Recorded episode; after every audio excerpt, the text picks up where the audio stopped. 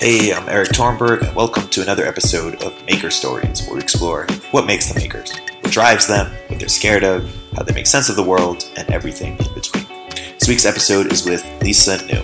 Lisa is a Harvard professor of poetry and founder of nonprofit Poetry in America, which aims to showcase poetry accessibility and relevance to everyday life. Involved in the project are people like Nas, Bill Clinton, and others who want to promote a love of poetry. We talk about the role of poetry in society, different forms it's taken place, whether in academia, spoken word, hip hop. We also talk about the business of poetry and much, much more. As a fan of poetry, I highly enjoyed this episode. If you want to learn more, Lisa's just released an online course on modernism, and I'll put the link in the show notes. All right, here's Lisa. I think of poetry as the original social media. People, you know, the Right. oral poets would sit Yeah. in a stand before a fire Right. and chant, um, and uh, so that's the that's our overall mission. The project includes a an online course uh, that's offered by Harvard X by through through edX, in which I trace the whole history of American poetry in a format that's more like documentary television than like a, a professor standing at a lectern. And so we we visit Walt Whitman's Brooklyn and T.S. Eliot's London. I um, offer reflections of my own, but I draw little seminars uh, on camera with me. Sometimes Right. with sometimes with experts, but very often with people on the street. Um, and I um, uh, and over the last few years, I've been lucky enough to uh, entice distinguished people from all walks of life to spend a half an hour with me sitting and, and reading a poem.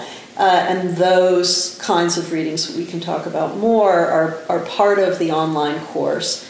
The, um, the project also includes a television series in development with WGBH and um, uh, celebrated producer David Grubin, who's made uh, dozens of terrific documentaries. So it's really Yeah. exciting to be co-producing this TV show, and and then a project that, as an educator, um, is really is really close to my heart. Um, a uh, a big push to help teachers and their students nationwide and eventually worldwide to feel more comfortable, to challenge themselves, to read what the writers of the Common Core, whatever you think of the Common Core, call complex texts. How do we? So how do we help students? Um, to navigate a text that may present some obscurity, where some vocabulary may be unfamiliar. It's Yeah. my um, it's my belief that poems are actually ideal um, ideal texts to use with students who may be intimidated uh, by reading. They're often they often have powerful emotional content. They're they may be they they may resist immediate interpretation, but they're short after all. You don't have to have done your homework. Right. Poems right there in front of you. And so I am um, creating courses for middle and high school teachers, especially, and content they can take into their classrooms that will um, help them all and help all of us become better readers. Yeah. And what uh what inspired this? Was there a moment where you said, "Hey, something like this needs to exist," or was there frustration with something? Or Um, what really happened is that um, online learning uh, and the opportunity to um, reach Right. many, many more people than I do in my Harvard classroom. Um, you know, 2013, all of a sudden, Harvard was offering me a class, the whole world, whole world Yeah. as a classroom, and moreover, offering me the opportunity to see what I could do using video and using really great sound. Right. What would it be like if I could take the archival documents? Um, I'm a collector of archival doc. What, what would it be like if we could be showing, um, you know, the Harper's magazine in Yeah. which Longfellow's poem appeared, or Emily Dickinson's manuscripts, or when I when I talked about Hart Crane's poem to Brooklyn Bridge. Here's a little few lines from it. Uh, it's very beautiful. So think about hold Brooklyn Bridge in your mind, and the poet says, "Oh, harp and altar of the fury fused, how could mere toil align thy choiring strings?" And that's really elevated language that I think when I recite it like that, most people say, "Oh yeah, God, the Brooklyn Bridge." Right. It does look like a musical instrument. It's so beautiful. You you actually want language that feels like prayer, even even as you're going about your your your business. But to um, go back to what this you know media can do for us, when you hear those lines, you really do want a beautiful image, one of the great photographs of the bridge. Right. You really do want to be looking at it. And so um, when I uh, had the opportunity to just begin to experiment with, with, with great video, with great images, I realized that I could create learning experiences that, um, that, that really had reach and that the internet and that technology made it possible for the intimacy of poetry to be very, very widely experienced.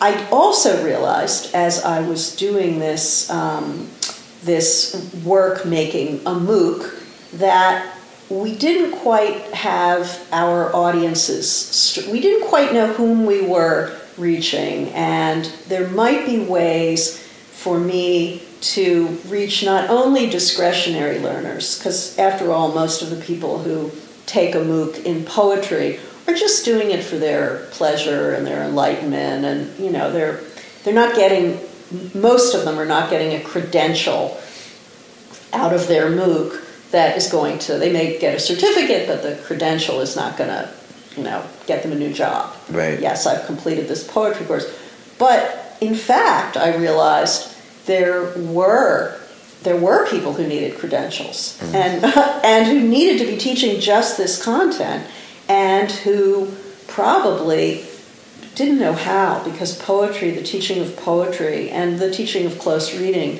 had really has really fallen um, by the by the wayside. And so could i take content that i filmed say um, content on poetry of the city could i take that content and um, and craft it and shape it so that it really met the needs of teachers and uh, the students in their classrooms. And there, this this material that I've been working on for a, dis- a worldwide audience of discretionary learners could actually help to narrow the achievement gap, could actually help to give teachers tools that they've been asking for. And so the first of these courses for teachers called Poetry of the City is uh, within, we say coming soon. It's in within a few months of launching, and that, I mean, that course in some way realizes all of my, Right. synthesizes so many of my hopes. I'll just give you a, an example of some things I love about it.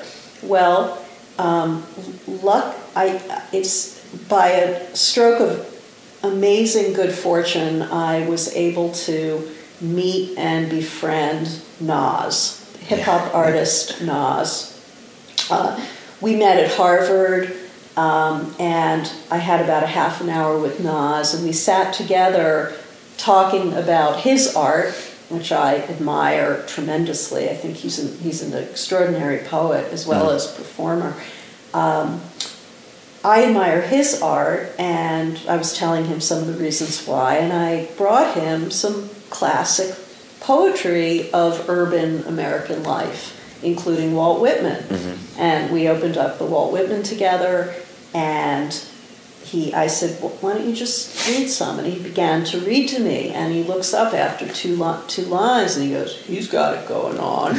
and, and we began to sit and interpret the Whitman together.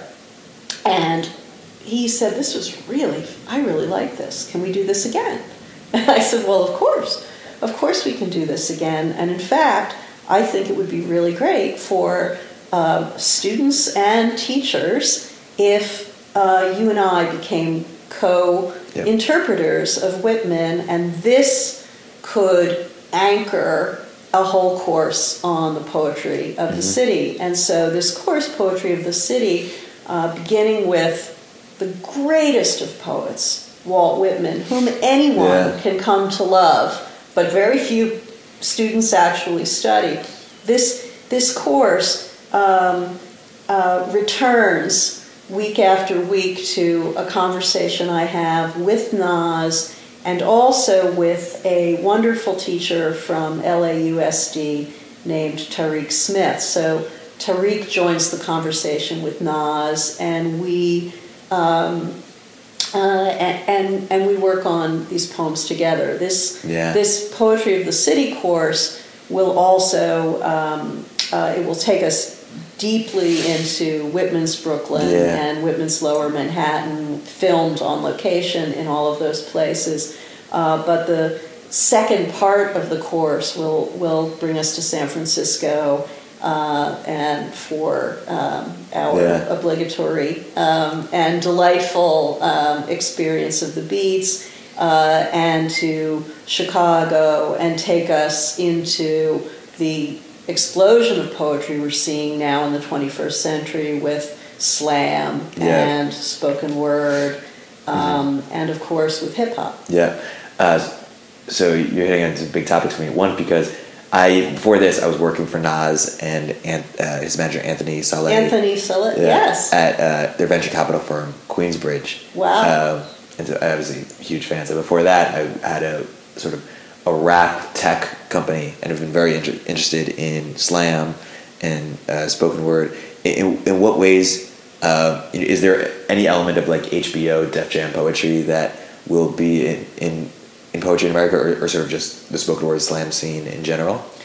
Well, I would love recommendations. Yeah, yeah, yeah, perfect. We are, and uh, something that I um, am really delighted to discover is that there's so much for me to learn. Right. Um, I am a, I'm trained as a, you know, a scholar of classic American poetry, and I love that tradition. Um, this project has allowed me to, you know, learn a lot about Right. contemporary writing, um, and I would say that I'm a beginner. right. Cool, cool. Um, I had, um, but I have some great. I have some great teachers. Yeah. The uh, the winner of the uh, uh, slam poetry national slam poetry competition of 2014, Clint Smith, Mm-hmm. um, read with me a few weeks ago. Um, uh, recited some of his work. Do we say recited in uh, slam? Yeah, yeah. performed yeah.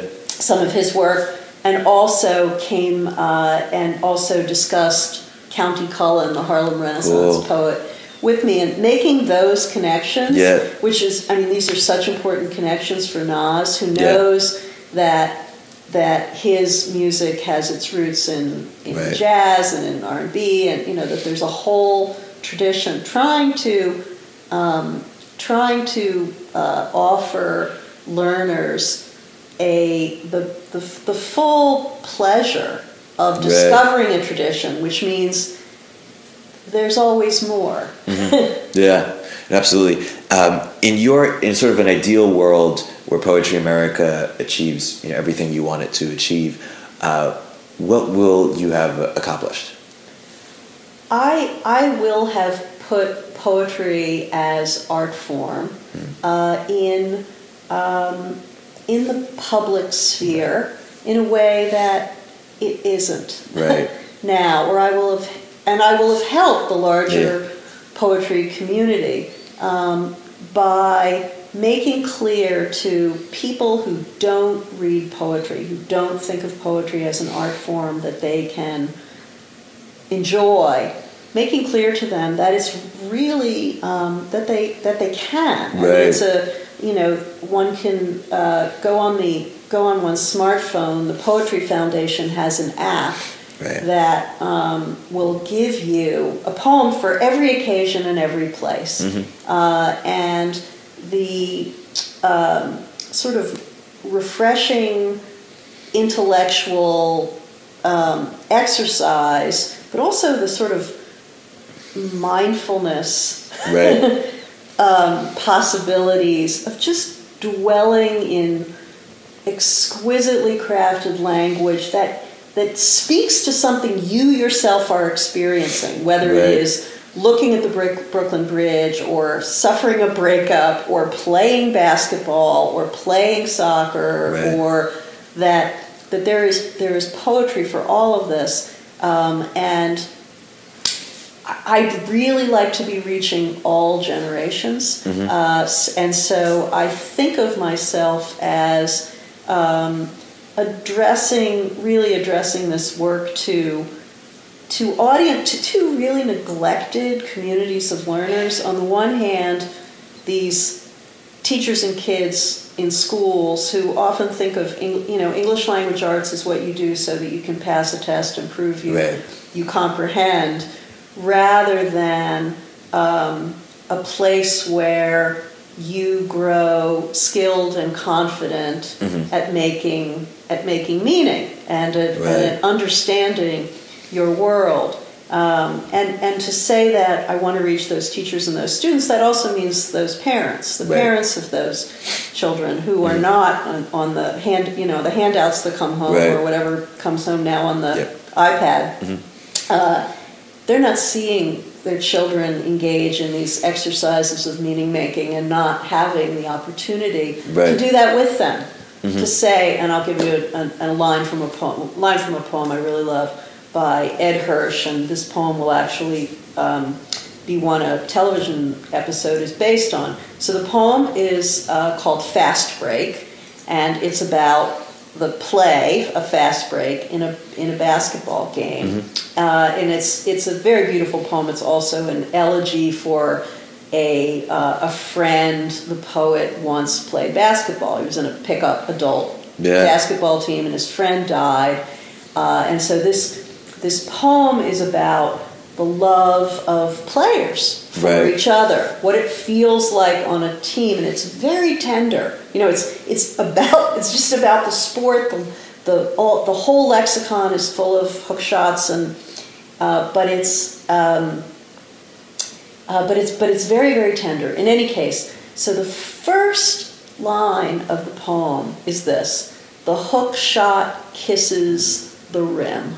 The hook shot kisses the rim. Now, kisses that's figurative language, right? It's exactly right for what it means for the hook. You know, Yeah. there's that lingering touch.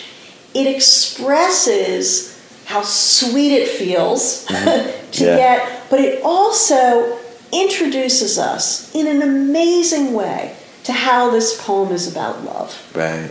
You know, it's about and it's about love of the sport and love of Yeah. human beings. And so if if I have if I am able to make it possible for kids in classrooms who love the game to just be stopping over that line, the hook shot kisses the rim, Yeah. and to be curious and to learn that that kisses is a is a cue.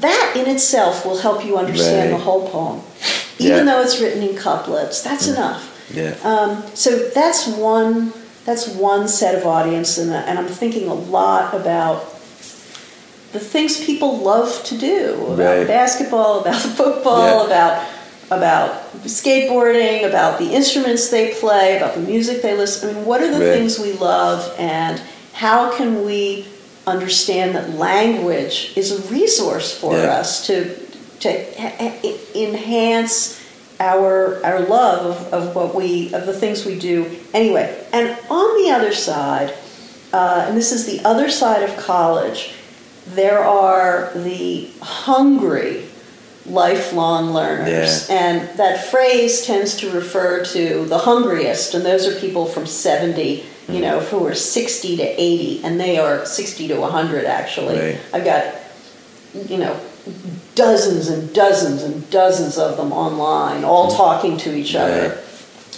That's when people, you know, really, really want to learn. when Yeah. they are. That's when they are.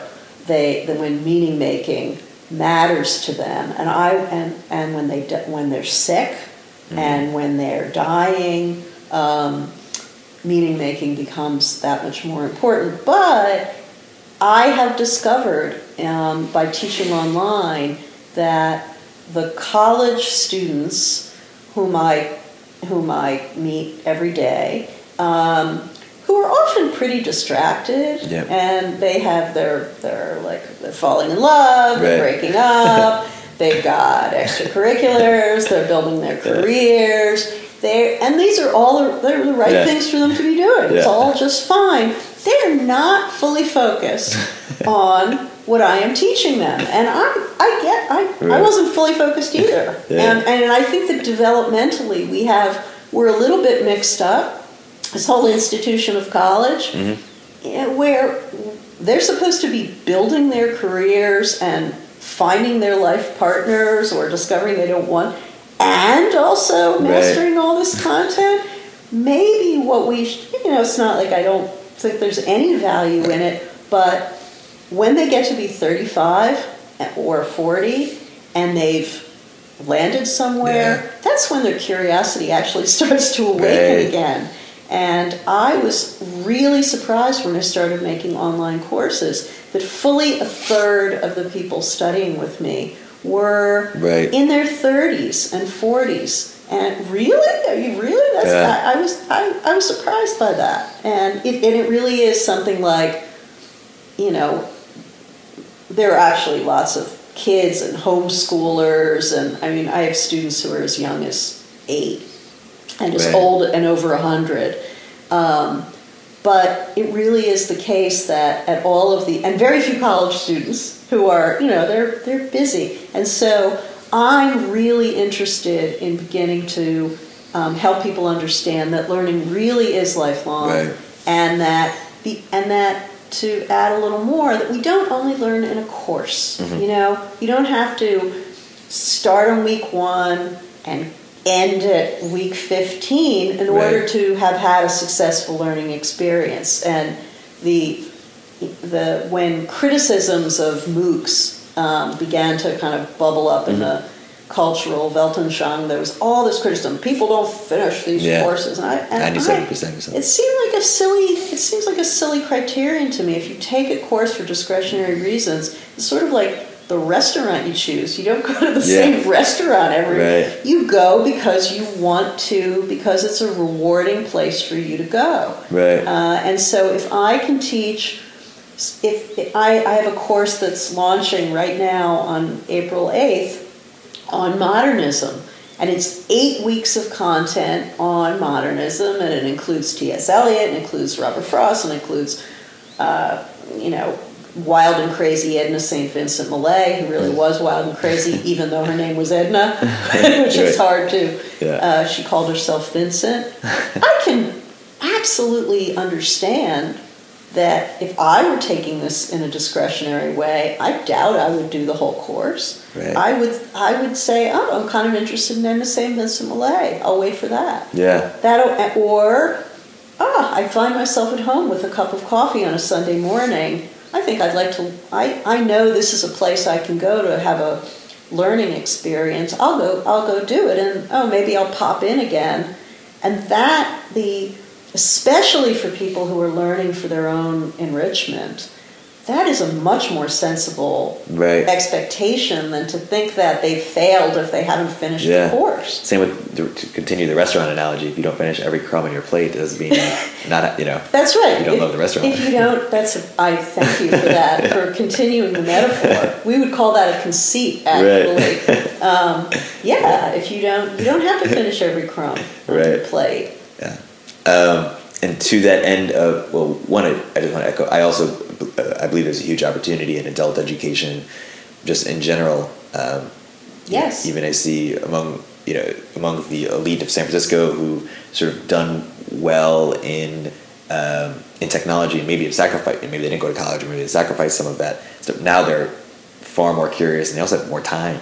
Yes. you know, it's like what do they do now? You know. Oh, I know. I'm, and I, um, I come out to Silicon Valley and find um, you know, all sorts of people who surprise me uh, by being, um, you know, incredibly successful in tech, and who are also who also love poetry, Yeah. or willing to teach me something, or to help me Yeah. in one way or another. Right. Um, Um, so, I mean, when you talk about what uh, you know ways to reach youth, and you talk about sports, and I mean, one way you're obviously doing it the right way is by working with Nas. You know, rap is such a um, huge, uh, you know, like cultural It is. phenomenon, especially for for young people of all you know all backgrounds, and it's that and it's so old fashioned. I mean, Right. it's, it's sort of back to oral culture. Yeah. It's it's it's like um, it's bizarre that someone could say I love rap but don't get poetry. You know, it's like yeah. rap is poetry, and it's just to a beat in the background. It, it is. It absolutely is. Um, and so, I mean, how do you, how do you, how do you make sense of that? Or when you, when someone says that to you, or when, when you talk What to that I like rap, but I don't like poetry. yeah, Or- yeah, or when I, I feel like that's a common, or, or not that I don't like poetry, I just don't get it, or it doesn't spoken to them in the same way. And I think it's it's been badly taught. Mm-hmm. Yeah. I, I think that the what what the the exuberance of the of this oral culture that surrounds hip hop right, reminds us of is the is that human beings um, like to like rhythmic Right. language um, that they enjoy it that they that I mean rap is is not all rap but lots of it is distinguished for its for the complexity of its rhyme. And rhyme and we love rhyme. Mm-hmm. children love rhyme. Rhyme fell out of fashion in 20th century poetry. It came to seem contrived. But the delight Yeah. in good in clever um, unexpected rhyme that freshens the language and that also allows us to experience the musicality Yeah. of language is so powerful and so and and hip hop is full of wonderful figurative language as well as of um, mysterious you know some Yeah. of the fun is mysterious language that that asks you the question are you the in group or the out group Right. you know do you belong or not and de- the pleasure of decoding Mm-hmm. that is complete you know and, and it's the same pleasure we have in slang when you Yeah. know we invent new like you know lol or Yeah. i love the pillows here lol or omg Right. i mean the, the, the reason we like using these Yeah. acronyms now is the same you is the same reason we we we like poetry if we Right. like it. It's that something is that is that we're we human animals Right. are our distinctive faculty is our linguistic one, Yeah. and um, and we always want to be as um, you know as the modernists said we always want to be making it new. Um, so I think that poetry um, is badly taught. It's been made into this thing that you do in school. Lots of teachers feel uncomfortable with it, and so what they say is, "Well, what's the deeper meaning?" And you're like, "Oh God, I'm surely not adequate to that. what's the deeper meaning? What's the meaning underneath the words?" Right. Instead of uh, you know, as we do with all other art forms, we Right. encounter them in a less invasive and Yeah. frontal um, way. So I, I mean, I really believe in, and this project has now taught me. I have, I have had one-on-one conversations now with dozens of people about, you know, some very famous, some very, and but usually famous for something else. Dozens of people about a poem, and two, I mean, th- there's scarcely one I can remember who didn't, at the end of our conversation, say, That was so much fun. Yeah. That was like, that was so much fun because it's, you know, it's also like, sometimes the best conversations one has with people are when it's about something Right. rather than you know, it's better to go to a museum on a date or something on a date. Mhm. Uh, They'll often say, Yeah. go to the zoo, Right. instead of just saying, oh, so what do you do? What do you like? Who did you break up with? Lat, you Right. know, the intimacy that um, becomes possible when two people have decided to look at the same thing Right. and spend some time on it um, is really remarkable. Mhm. And they and one finds that you sharpen each other's wits and suggest and there's just this conversational flow that occurs. You're like, wow, that was really fun. Mhm. That was re and and so I'm this this project of mine is an attempt to put on, you know, online, on TV, in short form um, journalism. The this is this is really what it is Right. to experience a poem. It's not to have this this block of print Yeah. with four multiple choice questions Right. you know, challenging you to find to Deeper say meaning. something or to say something really profound. Like there's this awful expectation that whatever a poem is really saying must be some very deep, profound, cliche, usually Mm-hmm. Yeah. a cliche like everyone's the same or you know we should all love each other or Right. nature is beautiful or you know Right. um, there's that that expectation that we should be extracting a moral and improving gist Right. uh, is limiting. Yeah, yeah. There's this uh, one quote. I think it's by Mary Oliver. Is something like, um, "Everyone asks what it means, but instead of asking like how it makes them feel, or you know, they don't ask how, yeah, how do I feel." yeah. And there's a um, there's a wonderful poem by Billy Collins um, where he describes the poem um, tied to a chair and beaten with a hose Mm. Yeah. in order to confess its meaning. Right. And he says, you know, I don't really. The poem's really not like that. It's Yeah. really like the guy on this. The guy on water skis who goes by you and goes, "Hey!" you know, it's not. Yeah. Um, it's not. It's not supposed to be torture, Right. and most poems really, Yeah. good poems really aren't torture. They're just, and you don't even, you know, I, I'm a big fan of poetry in one's peripheral vision, Yeah. which means you can just be a line. It Yeah. could just be the hook shot kisses the rim Mhm. that you walk around with, Yeah. and not or or I mean, okay, so here's a whole stanza. Uh, this is Emily Dickinson. So I know she's 19th century poet. That Yeah. seems scary, but listen, and, and I'm in Yeah. I'm in the Bay Area, so this may not this Right. weather reference Yeah. may not work for you, but I assume there are others out there listening. So here's here's a stanza of Dickinson. There's a certain slant of light, winter afternoons, that oppresses like the heft of cathedral tunes. Now, I walk around, I live in Boston, the afternoons in February, they just come, they just come slamming in Yeah. like thunderous chords on a church Yeah. organ. And they do something, the quality of that light does something to you. And when that light at four o'clock comes slamming in, those lines, you know, just just that. I don't remember the rest of the I, I couldn't recite well, I, I can in Yeah. fact recite the rest of the poem. But I and and the Brooklyn Bridge, I mean there's if you just walk around with one line Yeah. of that Hart Crane, or I'll give you one more example. Um, oh, unfortunately, this is again a New England example. It is where I live. Um, Robert Frost has a poem that begins Nature's first green is gold, the hardest hue to hold.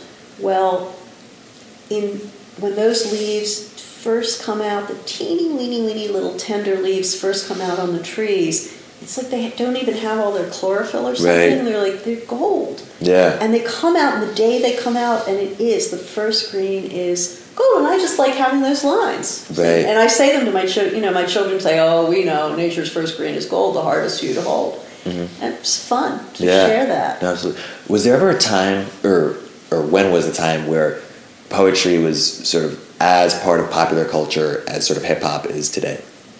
In the 19th century, 19th century. Um, and When did it stop being that way? um, just gradually, or It, no, I think modernism. I'm about to launch this big, Yeah. whole big course on modernism, and modernism is a fantastic, fascinating movement. But modernist poets were were many of them. They were mad at the bourgeoisie, Right. and they were mad at the idea that poetry should be f- for families. Mm-hmm. You know, but in the 19th century, um, there wasn't a lot to do in the evening. Think about it. If you didn't have electric light and you were burning expensive whale oil or Right. something in your lamps, and you weren't really ready to go to bed, well, what you would do is you would gather around the fire with the family or with your sewing circle or with your drinking buddies, and often people would read out of a magazine like the Atlantic Monthly. And you know, if if you're if you don't have you know Netflix, right? And you stop going to church, Yeah. you really are, your imagination is hungry, and so the periodicals, the, especially if you were out on the prairie somewhere, Mm-hmm. the periodicals you would get were really your evening entertainment. And you would read the fiction and you would read the poetry, and, um, and people would memorize poetry. In the late, later part of the 19th century, the recitation of poetry became just standard in, in schools, and when you, in fact, and, and remained standard into the early decades of the, of the 20th century. And if you talk to someone older, I've, I've had a few conversation with, conversations with senators, and uh, John McCain and I Yeah. uh, had a conversation about poetry, and he said he memorized um, poetry Wow. in school, and um, um, Senator Simpson, I once he he started. I sat next to Senator Simpson, and he starts reciting Longfellow to me, and yeah, people just as people do in slam poetry, you'd get up on the platform Right. and you would recite your poem. I think it was it was a it was a great thing for kids to do. It gave them you know stage Right. presence and confidence and performance and was a a mental a mental exercise as well. So what what actually happened was that um, with the birth of modernism, modernist poems said we're not about the home and Yeah. family. We're about we are edgy. Yeah. I mean, modernism. Modernism is a youth movement, Mm-hmm. and it's it's you know it's a poetry. Much modernist poetry is difficult. It's difficult, and it's rebellious, and it's not for broad. it- Right. You know, it's sort of not for broad um, consumption. And modernism was uh embraced by academia. Uh, just the idea of a hard poem that would take a whole class hour to read. Right. Let's you know let's so let's fit let's treat poetry not as a public art or something that can be in your peripheral vision, but as a very very serious business academic business on which we can do you know the, where we can do research mm-hmm. on it too. And there's much good that has come of that. There's been interesting research done on poetry, but by taking this public art form and turning it into a highly specialized academic subject, we've lost a lot of its juice. Yeah. And I'm trying to put, you know, remind it, the juice is still there. Yeah, I mean it's interesting because you know just to exaggerate for a second, you know we don't teach rap in schools or hip hop in schools, and yet it's incredibly popular, and we teach poetry in schools, and We don't pe- teach that much poetry either. Oh, we don't? So, no, no. okay, yeah, we well, don't. right, But rap, I mean, I will be teaching, um, or no, that would be that would that would be silly. Part of your course will be rap. I don't need I don't need to be teaching Right. hip hop. I will bring practitioners Right. into my project who will teach me. yeah, Um, and I, and as Nas has been Yep. teaching me, and um, I'm I'm uh, having a conversation with the current Nas fellow at the Hip Hop Archive uh, at Harvard. We're scheduled to have a conversation that will become part of this part of this project. Um, and really, it's going to be hip hop 101 for me. Right. I, I actually Yeah. know some of it, Yeah. but assuming that others would benefit from um, from learning about it as an Yeah. art form, he will he will teach me and will will capture some of the riches in hip hip hop archive. That's as well. fascinating. One thing I'm just sort of thinking out loud, and I don't have a, you know, I don't know what the answer is to this, but is part of uh, the reason why hip hop is so popular is because it is an industry. It is a way that you know art rappers make a living uh, or aspire to make a living, and so they're very familiar with all sort of like you know social media, like sort of tools to reach the people today. And that and there's whole ecosystem. There's record labels. There's magazines. I mean, there's a whole real ecosystem around it. That's for poets trying to make a living today. Um, there doesn't seem to. There certainly isn't to the extent. Oh, that, yeah, that there is rap. And you know, does that have to exist? Um, you know, real way for poets to make a living for so people can. it- What, what do you think about that? That's a that's an interesting question, um, and I'm I'm probably not the um, I'm probably not the person to ask. Um, I, mean, it's the it's the ecosystem of the music industry, Yes. right, and of mass culture Yep. that supports, a- Yeah. as well as an ethos within hip hop of social mobility Yeah. and advance that I think is a, a really powerful part of Yeah. hip hop culture, um, that uh, and a success ethos that I, I think is um, is really really important. Um, I think if you asked most practicing poets today, you know, would you like a poetry label? you know, um, I don't know. Some some might say yes. Right. Um, I th- I think that many like like teach. I mean, the infrastructure Yeah. that poets have uh, is that many of them teach, Right. and they become. Uh, although we have a poet who just did Hamilton on Broadway, Yeah. amazing poet who just did Hamilton on Broadway, Right. which opens the world. But Kendrick Yeah. Lamar, I mean, Right, you know, people are. Our world is is being broken wide open.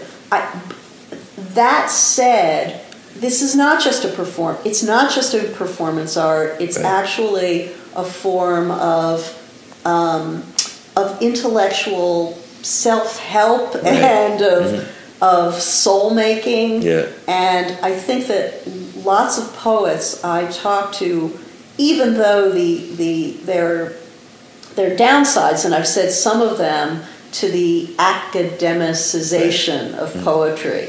You know, it- the, the, to put poetry in the university Yeah. has costs. Mm-hmm. On the other hand, lots of poets get jobs in universities Right. to pay the bills or in prep schools. I know poets Yeah. who are who are and actually now in content creation. I mean there's Right. there's so much poetry and this is another thing I'm just learning about. So much poetry and so many poets out in you know Right. out in the world of tech. Mm-hmm. Um, yeah. I, I have a, a remarkable number of people I've worked with. Mm-hmm. You know, they'll say they'll be making my website, and they'll say, "Oh, I'm a poet." You Yeah. know, that's this is what, and I love, and I love doing this work because it really is about composition Yeah. and storytelling, and often about distilled storytelling. So, Yeah. So I'm not I'm not sure that we need poets to have poetry labels Right. um, and um, but who knows? Yep. I mean, I think we're in a really fertile transitional moment um, that um, that I, I feel really privileged to be part of, Yeah. and uh, and I love having a front row seat on it. Yeah, absolutely. Um, cool. So I want to be sensitive to your time. This has been a uh, fantastic chat. Uh, just sort of last minute, you know, for people listening who are fascinated about your work and want to, whether they're experienced with poetry or they want to get into it, where can they you know, learn more? You mentioned April eighth is is when your next April conference. 8th is the launch of part 6 Mm-hmm. of the Poetry in America um, massive open online course.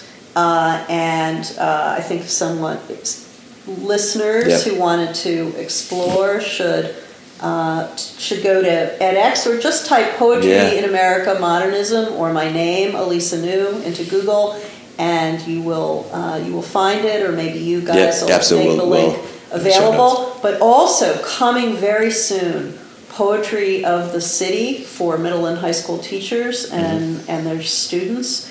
And soon after that, uh, Poetry of Earth, Sea, and Sky on Poetry of the Environment, as well as Poetry of Art, Sport, and Play. Wow. Um, all courses we're making for, um, for teachers. Perfect. So you see, And my TV series. Yes. That will, uh, we hope, air late in 2017. so Poetry in America. You know, when you think about the different uh, ways in which you reach people, it's it's a TV show, it's courses, it's online content. Online content and my website, which is about to launch. Perfect. Uh, but hasn't, uh, hasn't, and all of my content will be, um, Awesome. will be. Well, when it does, we'll there. make sure to promote that. Thank you so much. Thank you for being here with us. Thank you very much.